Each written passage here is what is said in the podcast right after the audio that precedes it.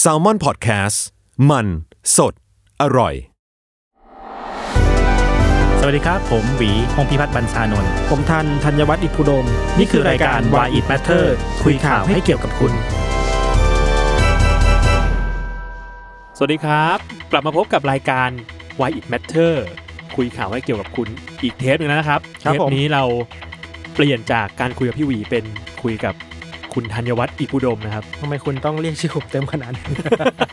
ครับ ครับ ผมโจบังโกนะครับ จากแซลมอนพอดแคสต์วันนี้อยู่กับคุณทัน ครับทันครับ มาจากกองบรรณาธิการ The Matter ครับ ครับผม เดือนนี้เราก็เปลี่ยนเป็นคุยกับทันเนาะ ใช่ก็สลับกันพี่หวีเดือนหนึ่งผมเดือนหนึ่ง โอเค วันนี้เรามาคุยเรื่องข่าวอะไรครับทัน เป็นเรื่องใหญ่เหมือนกันนะครับ คือเรื่องกรุงเทพจะจมน้ำครับพี่โจ อ่า ช่วงสัปดาห์ที่ผ่านมา หลาย อืม ๆ คนคงน่าจะเคยได้ยินพาดหัวข่าวนี้ในไทม์ไลน์ตัวเองอ่ะ อ่า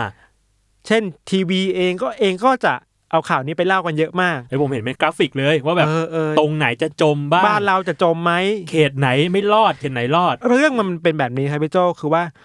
มันมีสำนักข่าวนิวยอร์กไทมส์ อืม น่าจะเป็นที่แรก ๆ ที่เขาไปรายงานเรื่องนี้นะ เขาไปรายงานจากเว็บไซต์ nature.com อือฮึ nature.com เนี่ยเขาเป็นเว็บไซต์ที่เขารวบรวมเอางานวิจัยด้านแวดวงวิทยาศาสตร์อะ อ่ะ มาไว้ด้วยกันเป็นดัตต้าเบสของงานวิจัย อ่า ซึ่งถ้าใครอยากอ่านงานวิจัยใหม่ๆก็ต้องเข้าไปที่ nature นี่แหละ อืม แล้วมันเป็นเว็บที่ค่อนข้างจะได้รับความนิยม แล้วก็มีความน่าเชื่อถือมากๆ อ่า น่าจะเป็นเบอร์ท็อปๆของวงการวิชาการเลย ถ้าจะเข้าใจอัปเดตงานวิจัยต้องมาที่เนเจอร์อะไรอย่างเงี้ย คือเห็นชื่อมัน nature.com มันไม่ได้เกี่ยวกับธรรมชาติอย่างเดียวอะหรือว่าเป็นงานวิจัยเกี่ยวกับธรรมชาติ เชิงวิทยาศาสตร์มากกว่า เข้าใจ อ่า โลกนี้อะไรอย่าง อ่า เงี้ยครั โอบ เคโอเค โอเคครับไองานวิจัยที่เขาไปเจอมาเนี่ยครับพี่โจ อืม มันก็ไม่ใช่เรื่องใหม่ขนาดนั้นน่ะ สิ่งสำคัญคือ เขาไปอัปเดตงานวิจัย อืม คือเมื่อก่อนน่ะมันเคยมีการวัดวัดระดับพื้นดินแผ่นดินของมนุษย์เราอ่ะ ในเมืองใหญ่ๆอ่ะด้วยสูตรแบบหนึง่งแต่เมื่อเวลาผ่านไปอ่ะ สูตรเก่ามันอาจจะล้าหลังและ อืม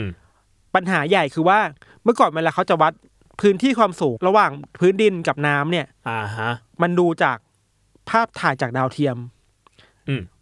ขบวนลงมา อืมฮึ มันเลยขาดดีเทลสำคัญสำคัญน่ะ คือสมมติว่าผมอยากไปส่องดูบ้านพี่โจอะ ะ ว่าบ้านพี่โจสูงเท่าไหร่อะ อ่ะ ดูแค่หลังคา มันคงดูอะไรไม่ได้มากอะ อ่าเพราะเพราะดูจากข้างบนลงมาใช่ไหม ใช่ มัก็จะ ใช่ เจอหลังคาบ้างเจอต้นไม้บ้าง ใช่มาบางๆอยู่อะไรเงี้ยครับ แต่ว่าไอ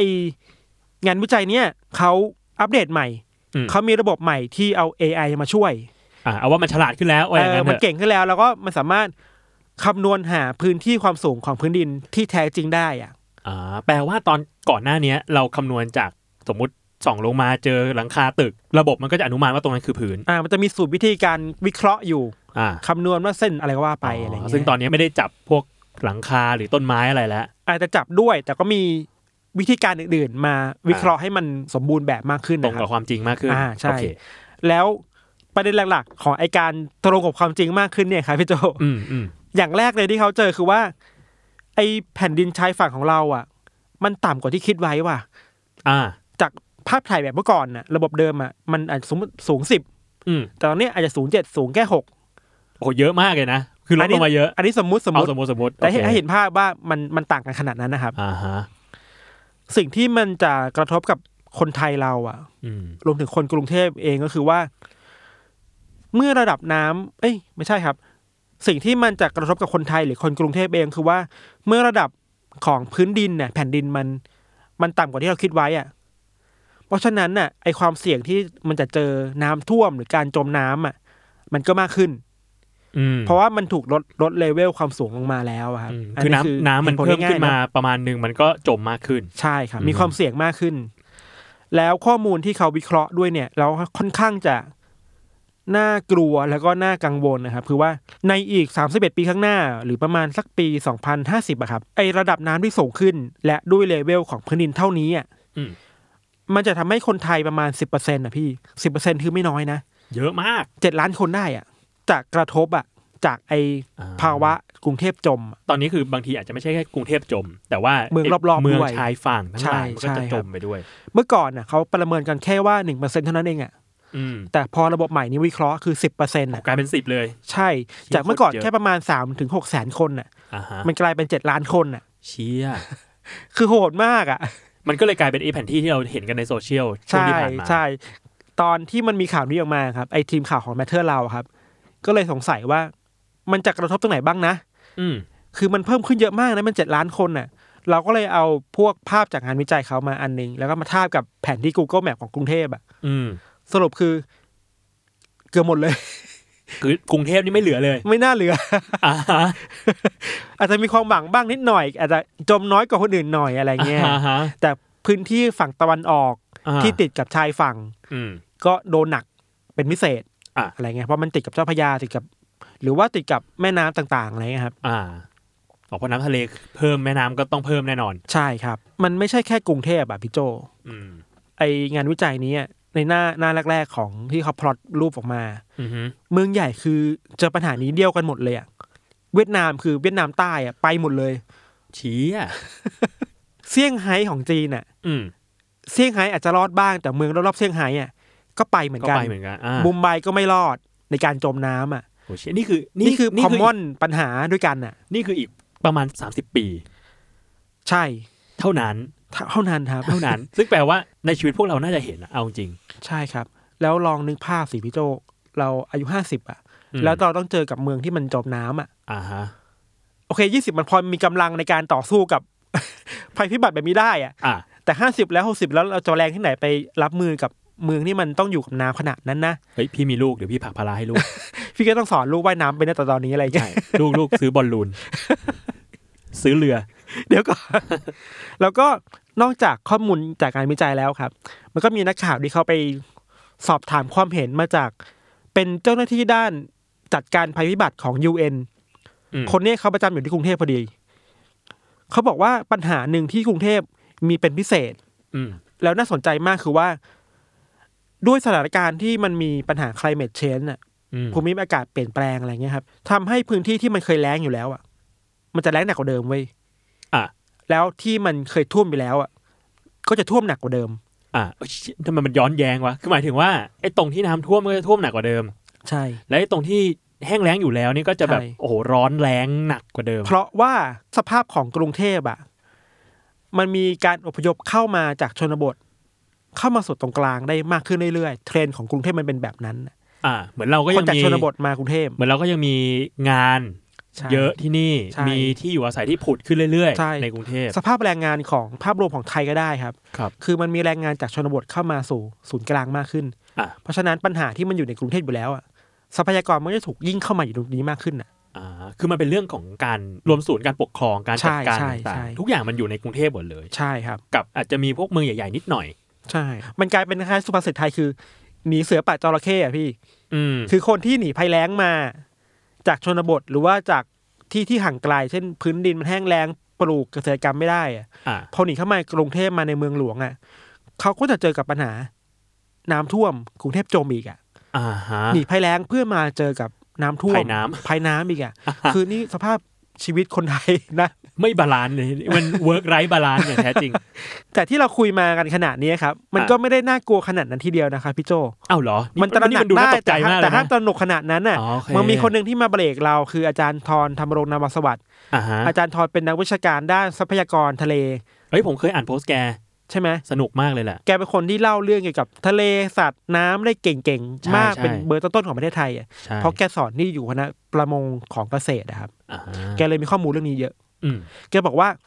ไอ้ที่บอกว่ากรุงเทพจมน้ำเนี่ย อาจจะต้องมาใจเย็นกันนิด อืม ๆไม่ได้จมน้ำแบบว่ากลายเป็นวอเตอร์เวิลอะไร ไม่ ข ใช่ นาดนั้น เมืองบาดาล มันคือปัญหาที่พื้นที่ไหนมันเคยน้ำท่วมอยู่แล้วอ่ะ อืม มันก็จะมีสิทธิ์ท่วมได้หนักกว่าเดิม อ่า แต่จริงๆผมคิดว่ามันไม่ได้รู้สึกดีขึ้นเท่าไหร่ บ้านทันอยู่แถวไหนอะ อยู่บางนาก็ไม่รอด ท่วมไหม ฮะ ปกติท่วมปะ ท่วม เพราะว่าบางนามันมีทางด่วนตรงกลางอ่ะบางนาตลาดอ่ะ อ๋อ เส้นเมกะเมกะ อ่าอ่า ออกไปทางพัทยาอะไรเงี้ยนะ อ่าอ่าอ่า แล้วเวลาน้ำมันฝนมันตกหนักๆอ่ะ มันระบายไม่ได้เว้ยพี่ อ๋อ มันติด ชี้ ทางด่วน แล้วทุกครั้งที่ผมกลับบ้านแท็กซี่หรือว่าขับรถกลับบ้านน่ะ อืม ผมจะคิดว่าผมนี่ผมอยู่บางนาหรือผมอยู่วอเตอร์เวิลด์หรือสวนสยามตลอดเลย บ้านพี่ก็เป็นเหมือนกัน บ้านพี่อยู่แถวรัชโยธิน เออ เออ ซึ่ง เส้นนั้นตัวโหดเลย เออ เสนา แต่ว่าทีเนี้ย ในในหมู่บ้านพี่อ่ะมันไม่ท่วมเพราะมันยกสูงขึ้น แต่ว่าไอ้ทางกลับบ้านเนี่ย ท่วมยับเลย คือหย่อมเดียวรอด แต่ว่าทางเข้าอ่ะ ไม่รอด ใช่คือทางเข้านี่แบบโอ้โห น้ำแบบคลอเคลียร์เครื่องยนต์กูยับมาก ผมว่าอันนี้คือปัญหาร่วมในหลาย ๆ พื้นที่ในกรุงเทพอะครับ อืม ที่เห็นได้ชัดนอกจากพื้นที่ของผมกับพี่โจแล้วอะมันคือสุขุมวิทอะ อ่ะ เส้นเส้นแบบข้างหลังเอ็มคอเทีย อ่า ที่คนชอบแอบไปกินแบบร้านรานมึงลับๆร้านบาร์ลับๆกันแถวๆนั้นน่ะ อ่าฮะ ที่คนญี่ปุ่นอยู่เยอะๆอะครับ โคตรท่วมเลยตรงนั้นอ่ะ ปัญหาหนักมาก อาจจะเพราะว่าผังเมือง อืม ของสุขุมวิทที่มันมีคอนโดเยอะ อ่า ๆแล้วเวลาน้ำมันท่วมอ่ะมันหาที่ระบายยากอะถนนก็แคบ ถนน สุขุม แคบ วิท ด้วย แคบมากสุขุมวิทไม่ใช่เส้นหลักเนาะเส้นเล็กๆอ่ะ ท่อระบายน้ำก็แคบ ใช่เพราะฉะนั้นตกเมื่อไหร่ก็ไม่รอด อืม อันนี้คือปัญหาหนึ่งของกรุงเทพ เข้าใจว่าน่าจะเป็นแบบเดียวกับที่อาจารย์ทรบอกคือ พื้นที่ที่เคยท่วมอยู่แล้วอ่ะก็จะท่วมหนักกว่าเดิม อ่า ที่มันเป็นแบบเนี้ยครับ เพราะว่าเมื่อพื้นดินมันต่ำกว่าที่คิดอ่ะแล้วเวลาน้ำมันลงมาเยอะๆอ่ะ อืม น้ำทะเลที่มันผลักดันขึ้นมา มันจะกั้นไม่ให้น้ำมันระบายออกไปได้เว้ยพี่โจ อ๋อ คือแทน พอ ที่มัน นึก จะได้ ออกไหม ระบายเร็ว ใช่ ๆ น้ำมันก็จะแบบ ระบายไประ ดับ เจอทะเลที่มันเอ่อขึ้นมาพอดีอ่ะ อ่า อันนี้คือปัญหาใหญ่ ที่จะทำให้กรุงเทพมันจมได้ง่ายขึ้น อ่า นี่คือจมในความหมายของอาจารย์ทรนะครับ อ่า แปลว่า เวลาท่วมทีนึงเนี่ย นอกจากท่วมสูงขึ้น อืม ก็อาจจะท่วมนานขึ้นด้วย ใช่ ว่าอย่างนั้น ใช่ แล้วน้ำขังนานขึ้นกว่าเดิมด้วย อืม เพราะมันระบายได้ยาก เพราะว่าพื้นที่มันมันเตี้ยลง อ่า แล้วน้ำทะเลมันดันสูงขึ้น อ่า อันนี้พอมาถึงหัวข้อใหม่อะคือ นอกจากพื้นที่มันเตี้ยแล้วอะกรุงเทพเองหรือเมืองใหญ่ ๆ ทั่วโลกครับ มันก็ต้องเจอปัญหาเดียวกันคือ น้ำทะเลมันหนุนสูงขึ้น เพราะ อืม climate change เพราะโลกร้อน อืม อันนี้หลายๆคนน่าจะเข้าใจได้เพราะว่าโอเคเราเห็นอยู่ภาพอยู่ทุกวันมันน้ำแข็งทั่วโลกมันละลาย อ่า เร็วกว่าที่คิดละลายเกือบทุกวันเลยอะไรเงี้ยเพราะฉะนั้นยิ่งน้ำแข็งละลายสูงขึ้นบ่อยขึ้นน่ะ อืม น้ำทะเลมันก็ต้องขึ้นตาม ม อยู่แล้วอะไรเงี้ยนี่คือปัญหาใหญ่ที่เข้าใจว่าทั่วโลกมันก็พยายามจะแก้ปัญหาอยู่น้องเกรตาก็พูดกันอยู่ทุกวันว่าระวังกันนะนะอะไรโลกร้อนมันส่งผลต่อพวกเราอะไรเงี้ย อืม อันเนี้ยเกรตาอาจจะไม่ได้พูด อืม แต่ว่ามันคือผลทางอ้อมอ่ะ อืม คือการแก้ปัญหาโลกร้อนมันไม่ได้พูดถึงแค่เรื่องเลิกใช้ถุงพลาสติกอะ อ่ะ มันต้องระวังเรื่องก๊าซคาร์บอนไดออกไซด์ที่ทำให้อุณหภู ซึ่งทำให้ มิ เกิด โลกมัน อ่า ร้อนขึ้นหรือว่าอะไร ภาวะเรือน เนี่ย กระจก ใช่ อืมอืม อันนี้คือทางอ้อมที่ที่น่าจะต้องระวังกันด้วยครับ อืม พอมันมีข่าวนี้อ่ะหลายคนก็จะมองว่าทำยังไงดีหนึ่งในไอเดียที่มาแบบแรกๆเลยอ่ะ อืม first idea คือย้ายเมืองหลวง อ่า มันไม่ใช่เป็นแบบไม่ได้นะพี่โจ มันมีคนที่ทำนะ อย่าง อืม อินโดนีเซีย ก็ย้าย ก็ย้าย ตอนนี้เขาไปเมืองหลวงที่ไหนเนี่ย ยังยังไม่ย้ายขนาดนั้นมีแผนว่าจะย้าย อ๋อไม่แพลนเฉย แผนของเขาคือว่าเขาจะย้ายไปบนอยู่บนเกาะบอร์เนียวครับ ๆอ่า ก็ ซึ่ง ไปอีกเกาะหนึงเลย ไปเกาะ ว่ ห ย่ นึ่งเลย หนึ่งในเหตุผลที่เขาบอกตอนที่ประกาศย้ายเมืองหลวงคือว่า หนีภาวะเมืองหลวงจม อ่า คือเขารู้ตัวว่าจาการ์ตามันกำลังจะจมอะ อืม แต่ว่าเหตุผลของจาการ์ตากับไทยเนี่ย อันเนี้ยมันยังหางานวิจัยที่มาสรุปได้ยากว่าเหตุผลเดียวกันไหม แต่ผมว่ามันก็มีความน่าสนใจอยู่เหมือนกัน อืม คือตอนจาการ์ตาที่เขาย้ายเมืองหลวงอะครับ เขาบอกว่าเหตุผลหลักๆเลยนะ คือ มันมีคนไปใช้น้ำบาดาล อ่า เยอะมาก ขุดน้ำบาดาลอ่ะ มันทำให้แผ่นดินมันซุดตัวง่ายขึ้นอ่ะ อ๋อมันไม่มีน้ำข้างใต้แล้ว อ่า มั มัน ก็ไปกลวงกลวงๆไว้อใช่ย่างนั้นเถอะ ใช่มันเลย มันก็ยุบตัว ยุบตัวลงง่ายขึ้น ม อันนี้คือสาเหตุหลักที่ทำให้จาการ์ตามันมันเตี้ยลง อืม แต่ไทยเองอ่ะเมื่อก่อนมันก็เคยมีปัญหาแบบนี้นะครับ อืม คือคนในกรุงเทพก็เจาะน้ำบาดาลมาใช้เยอะ อืม มันเคยมีเมื่อสักสามสี่ปีที่แล้ว ผมเคยทำข่าวที่สภา อืม เขาเคยมีทีมงานมีสภาชุดหนึ่งเขาเรียกว่าสภาปฏิรูปแห่งชาติ ครับ ก่อนที่จะเป็นยุคเลือกตั้งนะครับ อ่าฮะ แล้วเขาเรียกง่ายๆว่าสปช อืม สปชเนี่ยสทำแผ ร้าง น เสริมประสบการณ์ชีวิต ไม่ใช่ผม เอาไม่ ว่า ใช่ แล้วผมว่าแล้วมุกนี้ต้องมา โอเคต่ คือ อ ครับ มันมีสปชชุดหนึ่งเขาทำรายงานเกี่ยวกับการแก้ไขปัญหากรุงเทพจมน้ำ อ่ะก็รู้ตัวกันมาสักพักหนึ่งแล้วแหละว่าอย่างนั้น อื เถ ม อะ พอรู้ตัวแหละ แล้วหนึ่งในคำถามที่คนโยนไปถึงสปชชุดนั้นนะครับ คืออ ม มันจะจมได้ไง ก็กรุงเทพมันมีกฎหมายที่ควบคุมการจัดการน้ำบาดาลมาตั้งแต่ปี 40 แล้ว อ่า เพราะฉะนั้นถ้าเรามองโลกในแง่ดี ก็รู้ตัวกันแล้วแหละ เดี๋ยวก็พยายามแก้กันแล้วตั้งแต่ปี 40 ถ้ามองกันแบบนั้นนะ ก็คือโอเค ก็พอมีมาตรการในการจัดการแล้วแหละ แต่น้ำบาดาลมันไม่ใช่สาเหตุเดียวไงใช่ปะ ใช่ มันมีเรื่อง climate change ด้วย น้ำทะเลที่มัน ใช่ จะหนุนสูงขึ้นมาอีก ใช่ใช่เวลาเราพูดถึงกรุงเทพจมอะครับ อืม ผมว่ามันพูดได้อย่างน้อยสองเว อืม เวแรกคือว่าเลเวลของพื้นดินน่ะ มันเตี้ยลงมา อาจจะด้วยเหตุผลอะไรก็ตาม ไม่ว่าจะเป็นการเจาะน้ำบาดาลการทำผังเมืองที่ทำให้ตึกสูงมันเยอะขึ้น รับไม่ไหว อันนี้ก็เวหนึ่งพี่ เฮ้ยเดี๋ยวนะตึกสูงนี่ทำให้พื้นดินเนี่ยยุบได้ด้วยใช่ไหม เคยมีคนคิดแบบนั้น แต่ว่ามันยังหาข้อสรุปได้ยากอะ อ่าโอเคโอเค ครับ แต่อีกเวย์หนึ่งที่น่าสนใจแล้วก็มีคนทำงานวิจัยมาเยอะมากเหมือนกันครับพี่โจคือ จริงๆอ่ะมันไม่ใช่แค่เตี้ยลงนะ มันถูกน้ำทะเลอ่ะกัดเซอกเข้ามาเรื่อยๆในทุกวันทุกวันอยู่แล้วอ่ะ อ่า คือไม่ใช่แค่ยุบในทางแบบบนล่าง อืม แต่ว่ามีการเซาะเข้ามาทางข้างๆด้วย ใช่ใช่ใช่ อ่า ถ้ามันเป็นจริงอ่ะแปลว่ากรุงเทพเรากำลังเจอสองปัญหาที่น่ากลัวเหมือนกัน อืม ทั้งจมทั้งโดนลุกเข้ามาข้างใน อืม แล้วอย่างนี้ต้องทำไงวะ มันมีนักวิชาการที่เขาไปศึกษาเรื่องกรุงเทพจมน้ำในแง่ที่ถูกกัดเซอกเข้ามาครับอาจารย์ออกออกเอ่ยชื่ออาจารย์คืออาจารย์ธนวัฒน์จารุพงศกุล อืม อาจารย์อยู่ที่คณะวิทยาศาสตร์จุฬามั้งนะผมจะไม่ผิด แกจริงจังกับเรื่องนี้มากเลยพี่ประมาณสิบกว่าปีแล้ว อืม เคยคุยกับแกอยู่ครั้งสองครั้งแกบอกว่าปัญหาเนี่ย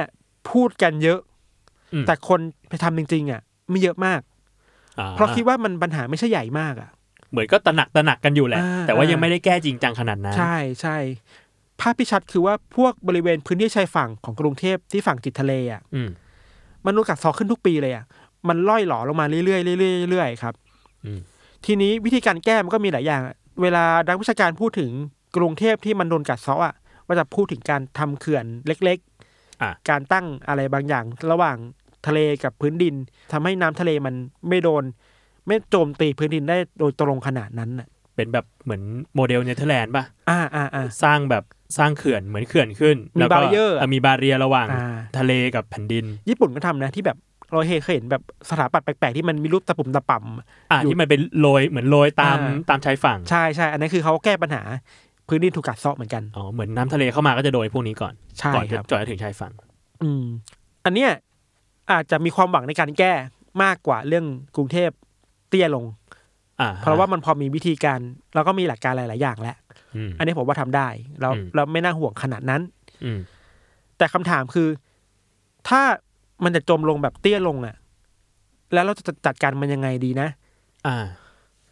ถ้าย้ายเมืองหลวงอะ่ะ มันมีความเป็นไปได้แค่ไหนอะไรเงี้ยครับ ซึ่งตอนนี้จริงๆเราเราก็มีการเหมือนมีคนเรสประเด็นนี้มันขึ้นมาเหมือนกันนะ โหยพี่มาเป็นประเด็นคลาสสิกมากเลยนะในการย้ายเมืองหลวงของกรุงเทพอะ่ะ อ่าฮะ มีมาบ่อยๆ อย่างล่าสุดอะ่ะก็คือแนวคิดไอเดียเดิมมาแล้ว อืม กลับมา คือย้ายไปโคราช อ่ะทำไมต้องเป็นโคราช ข้อแรกเลยว่าโคราชเป็นจังหวัดที่มีพื้นที่ใหญ่สุดในประเทศไทยครับ อ่า ถ้าท็อปไฟฟ์อะโคราชคือเบอร์หนึ่งนอกจากนั้นน่ะด้วยความที่พื้นที่ของโคราชมันเยอะมากอ่ะ อืม การกระจายเอาศูนย์ราชการ การติดต่อทางราชการพูดง่ายๆคือพวกทำเนียบรัฐบาลสภาอะไรเงี้ย ต่างๆ ไปต่างๆ ไปอยู่นั้นน่ะ มันอาจจะเป็นไปได้มากกว่าจังหวัดอื่นที่มีพื้นที่น้อย อ่า แล้วอาจจะด้วยความที่โคราชเองก็เป็นหัวเมืองที่สำคัญเหมือนกันนะ อืม ในการเดินทางอะไรเงี้ยครับมันก็ make sense อยู่ในระดับหนึ่ง อืม แต่ว่ามันก็ไม่ง่ายอะไรเงี้ยเพราะว่ากว่าจะย้ายเมืองได้มันอย่างเมืองนอกอ่ะมันไม่ใช่แค่ปีสองปีอ่ะไม่ใช่ว่าบอกว่าพรุ่งนี้ย้ายแล้วพรุ่งนี้ไปได้เลยอ่ะ อ่า มันต้องวางแผนเยอะมากอ่ะ คือตัดสินใจแล้วก็ต้องมาค่อยๆ แพลนกันอีกว่าจะสร้างอะไรเพิ่มนั่นเพิ่มนี่ก่อนที่จะย้ายศูนย์ ใช่ ราชการไปได้ที่นั่นจริง ใช่ครับ นอกจากโคราชแล้วครับ จริงๆตั้งแต่ยุคหลายปีมากแล้วพี่ ๆ อืม ยุคตั้งแต่จอมพลสฤษดิ์ธนรัตน์อ่ะ อ่า เขาเคยมีแนวคิดว่าจะย้ายไปเพชรบูรณ์ด้วยพี่ อ่า เหตุผลคล้ายๆกันป่ะ ประมาณนั้น แล้วแกแกก็ชอบเพชรบูรณ์ ชอบ ส่วนตัวส่วนตัวตากอากาศ แต่ตอนนั้นก็มีปัญหาเรื่องพื้นที่แล้วก็เรื่องปัญหาการจัดการ แล้วก็ปัญหาทางการเมืองนู่นนี่หน่อยเพราะช่วงนั้นมัน อืม ยุคแบบค่อนข้างจะ ไม่ค่อยเป็นสังคมเปิดแบบประชาธิปไตยมากอะไรเงี้ย อืม การตัดการตัดสินใจร่วมมาเลยไม่ค่อยมีเท่าไหร่อะไร เหมื เงี้ย อนการตัดสินใจว่าจะไปเอ่อย้ายเมืองหลวงไปที่จังหวัดไหนสักจังหวัดหนึ่งตอนนี้ก็คืออมองว่าน่าจะไม่ต้องหนึ่งคือไม่ติดทะเล หนีน้ำไว้ก่อน หนีน้ำไว้ก่อน แล้วก็ ใช่ มีพื้นที่แบบมากพอ ใช่ ที่จะกลายเป็นศูนย์รวมของระบบจัดการทางรัฐบาลหรือว่ารวมศูนย์ที่ใหม่ ใช่ครับ เนอะ นอกจากตัวเลือกที่เป็นโคราชแล้วอะเมืองที่ใหญ่เป็นอันดับสองของประเทศไทยครับ ก็คือเชียงใหม่ อ่า แต่ว่าอย่าลืมว่าเชียงใหม่อะเคยเจอน้ำท่วมนะ น้ำเขา อ่า ท่วมใหญ่ปีห้าสี่อะ อืม เชียงใหม่ก็โดนนะ อืม หรือว่าเราจะย้ายเมืองขึ้นหนีน้ำขึ้นมาข้างบนอ่ะพี่ คือแบบไปทางเหนือๆหน่อยอะไรเงี้ยมันก็มีความเสี่ยงที่จะเจอน้ำท่วมใหญ่ด้วยเหมือนกันนะ อ่า เพราะถ้าใครจำกันได้คือปี 54 คือภาคเหนือก็แบบเละเหมือนกันนะ ก็ท่วมเลยเหมือนกัน หนักเหมือนกันอ่วมเหมือนกัน เพราะฉะนั้นการหนี หนีน้ำท่วมจากฝั่งทะเลขึ้นมาข้างบนน่ะ ก็มีสิทธิ์ที่จะเจอน้ำท่วมใหญ่เหมือนปีห้าสี่ได้ด้วยเหมือนกันนะอาจจะเป็นได้ยากแต่ก็มีความเสี่ยงอ่ะ ต้องทำความเข้าใจกันก่อนว่ายิ่งขึ้นเหนือเนี่ยไม่ได้หมายความว่าพื้น จะรอ มั ด นพื้นมันจะสูง มันก็อาจจะมีสูงบ้างแต่มันก็น้ำท่วมได้เหมือนกัน ใช่ใช่ครับ คือปีห้าสี่มันก็เป็นเงื่อนไขสำคัญแหละ ที่ทำให้คนต้องระวังว่าน้ำท่วมใหญ่มันอาจจะยังเกิดขึ้นได้กับ อืม ประเทศไทย รวมถึงภูมิภาคภาคเหนือ อืมเราควรทำยังไงดีอะเราควรแบบย้ายเมืองหลวงไปเลย อืม แล้วก็เอาคนไปอยู่ที่นู่น เอาศูนย์กลางราชการไปอยู่ที่นู่น อ่า หรือว่าเราเราควรจะจัดการอะไรสักอย่างกับกรุงเทพให้มันอยู่ได้ ถ้าดูจากเงื่อนไขต่าง ๆ ในตอนนี้ครับ ผมคิดว่าเท่าที่เป็นไปได้คือว่าอยู่กรุงเทพไปแหละ อ่า มันก็ต้องมีการจัดการที่ดีขึ้นกว่านี้อ่ะ อืม ข้อแรกคือผังเมืองอ่ะ จะจัดการยังไงที่ไม่ทำให้กรุงเทพโดยเฉพาะในชั้นในอ่ะ มันเป็นเมืองที่โตเดี่ยวอ่ะ อ่า คือโตคนเดียวอ่ะ อืม สูงมากๆอ่ะไม่ถึงทั้งเศรษฐกิจทรัพยากร คน คน ทุกอย่าง มารวมอยู่ตรงนี้อ่ะ อืม ต้องแก้ปัญหานี้ให้ได้อะ เราควรจะกระจายออกไปว่าอย่าง ใช่ นั้น มันก็เริ่มจากกระจายแล้วนะพี่ อือฮึ คือไลฟ์สไตล์คนในยุคนี้อ่ะจะเป็นทำงานในเมือง แล้วตอนเย็นก็กลับบ้าน ไปอยู่แถวแถวๆบ้านผมอะบางนา พระรามสอง พ บ้าง ระรามสองบ้างอะไรเงี้ย อ่า เทรนด์มันจะเป็นแบบนี้คืออยู่ข้างนอก อืม แต่เข้ามาทำงานข้างใน มันก็เริ่มเป็นแบบนี้ได้บ้างแล้ว ใช่ อันเนี้ยเทรนด์มันพอเป็นไปแบบนี้ อืม เพราะฉะนั้นถ้าเราหาวิธีการ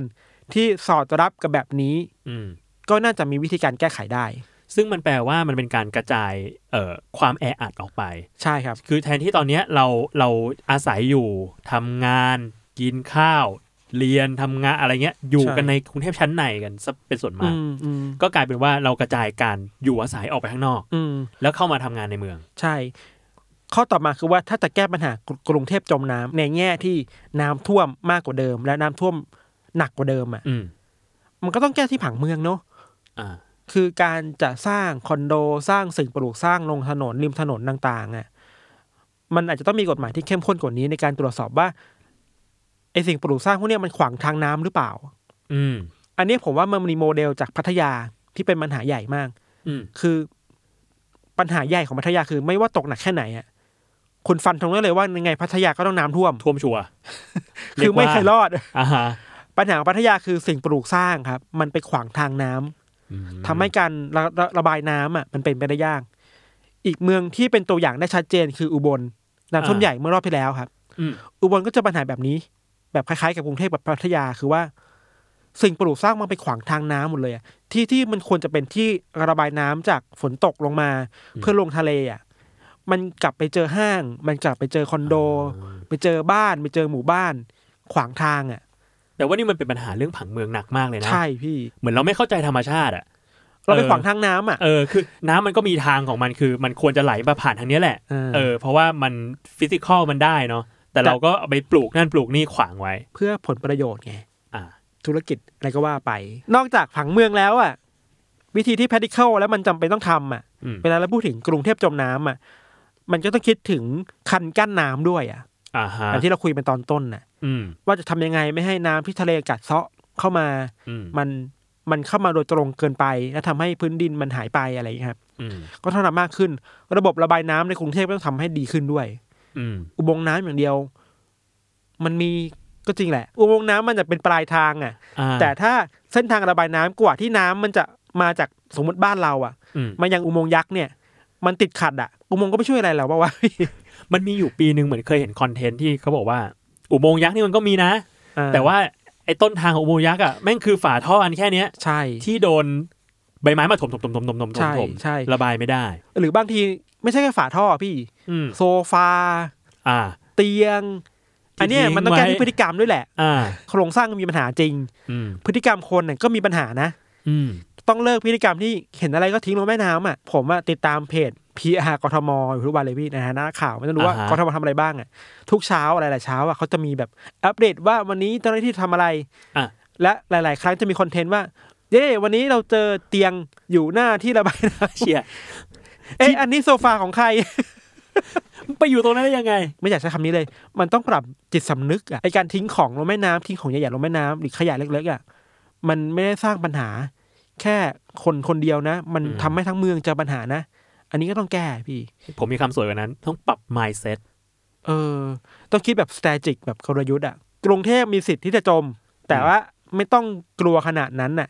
มันไม่ใช่ว่าเราต้องกลายเป็น water world อะ อืม แต่แค่มันจะมีสิทธิ์ที่จะน้ำท่วมได้มากกว่าเดิม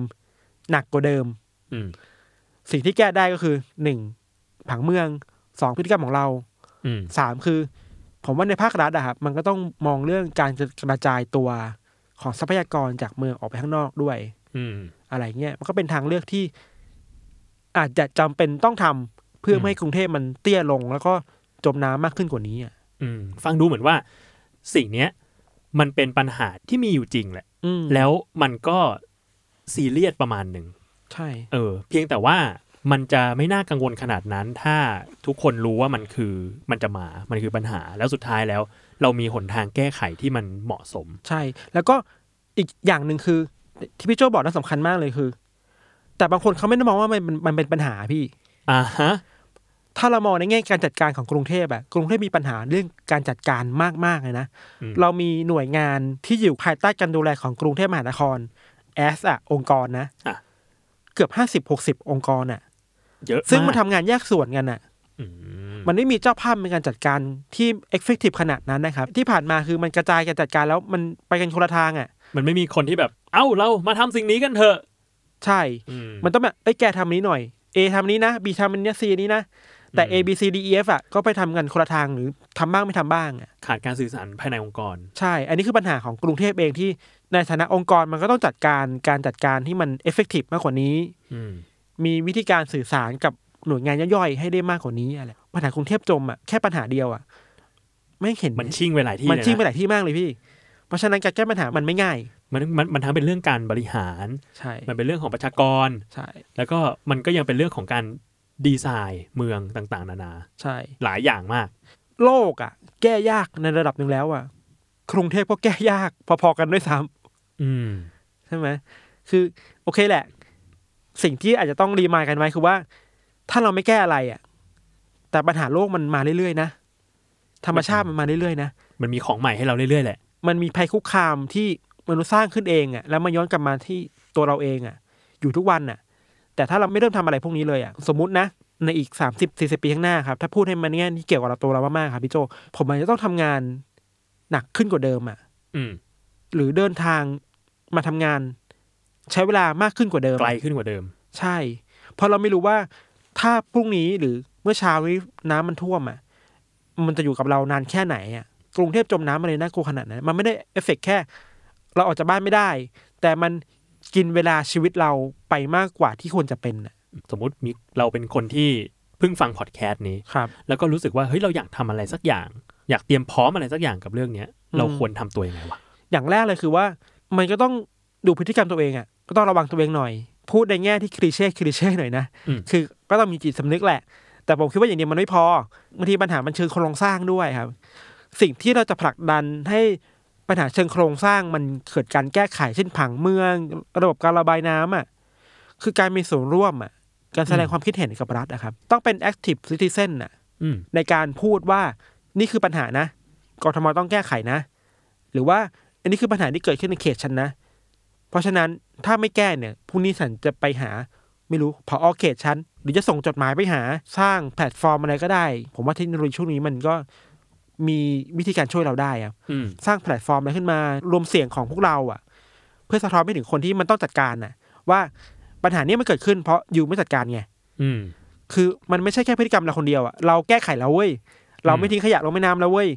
แต่ระบบมันไม่แก้อะเมื่อระบบมันแก้เราก็ต้องรวมเสียงกันฮะเป็น active citizen ในการผลักดันให้คนคนมีอำนาจ ในการออกนโยบาย เขาแก้ไขมากกว่านี้ อืม อันเนี้ยคือสิ่งที่ทำได้สองอย่าง อืม ข้อสุดท้ายครับ ต้องไม่ตระหนกมากเกินไป อ่าฮะ ไม่ใช่อยู่ความหวาดกลัวไอ้ยพรุ่งนี้ฉันจะอยู่ยังไงวะอะไรเงี้ย อ่า อยู่ได้ด้วยมีความหวัง อย่า ก็ อย่า คือ สิ้อนห ยู่ วังมาก อยู่กับเรื่องนี้แหละ แต่ว่าอย่างตระหนักแล้วก็ไม่ต้องตื่นตกใจมาก ใช่ อืม ถ้าข้อหนึ่งข้อสองมันทำได้อย่างเต็มที่แล้วอะ่ะ ผมคิดว่าปัญหานี้แล้วก็รับมือได้อะ อืม ขอขอบคุณทานมากแล้วกันครับ ครับผม วันนี้ที่มาคุยกันในรายการไว้อีกแบทเทอร์ ครับ คุยข่าวให้เกี่ยวกับคุณนะครับ ก็ ติดตามรายการไหวมัทเทอร์ได้ทุกวันศุกร์ซึ่งก็จะมีผมเนี่ยแหละครับ โจมาคุยกับตัวแทนจากทาง The Matter ครับ ไม่ว่าจะเป็นพี่หวีหรือว่าคุณทันแล้วก็ ครับ ในอนาคตก็คงจะมีเอ่อน้องๆคนอื่นๆ ใช่ มาพูดคุยกันอีก อาจจะมีหลาย ๆ แง่มุมนอกจากข่าว สังคมบ้านเมือง อืม อะไรเงี้ยเพราะว่าแมทเทอร์เองก็จับอยู่หลายเรื่องเหมือนกัน โอเคครับโอเค วันนี้ก็ขอขอบคุณทันมากครับ ครับ แล้วก็ติดตามกันในเทปหน้าครับ วันนี้ผมไปแล้ว สวัสดีครับ สวัสดีครับ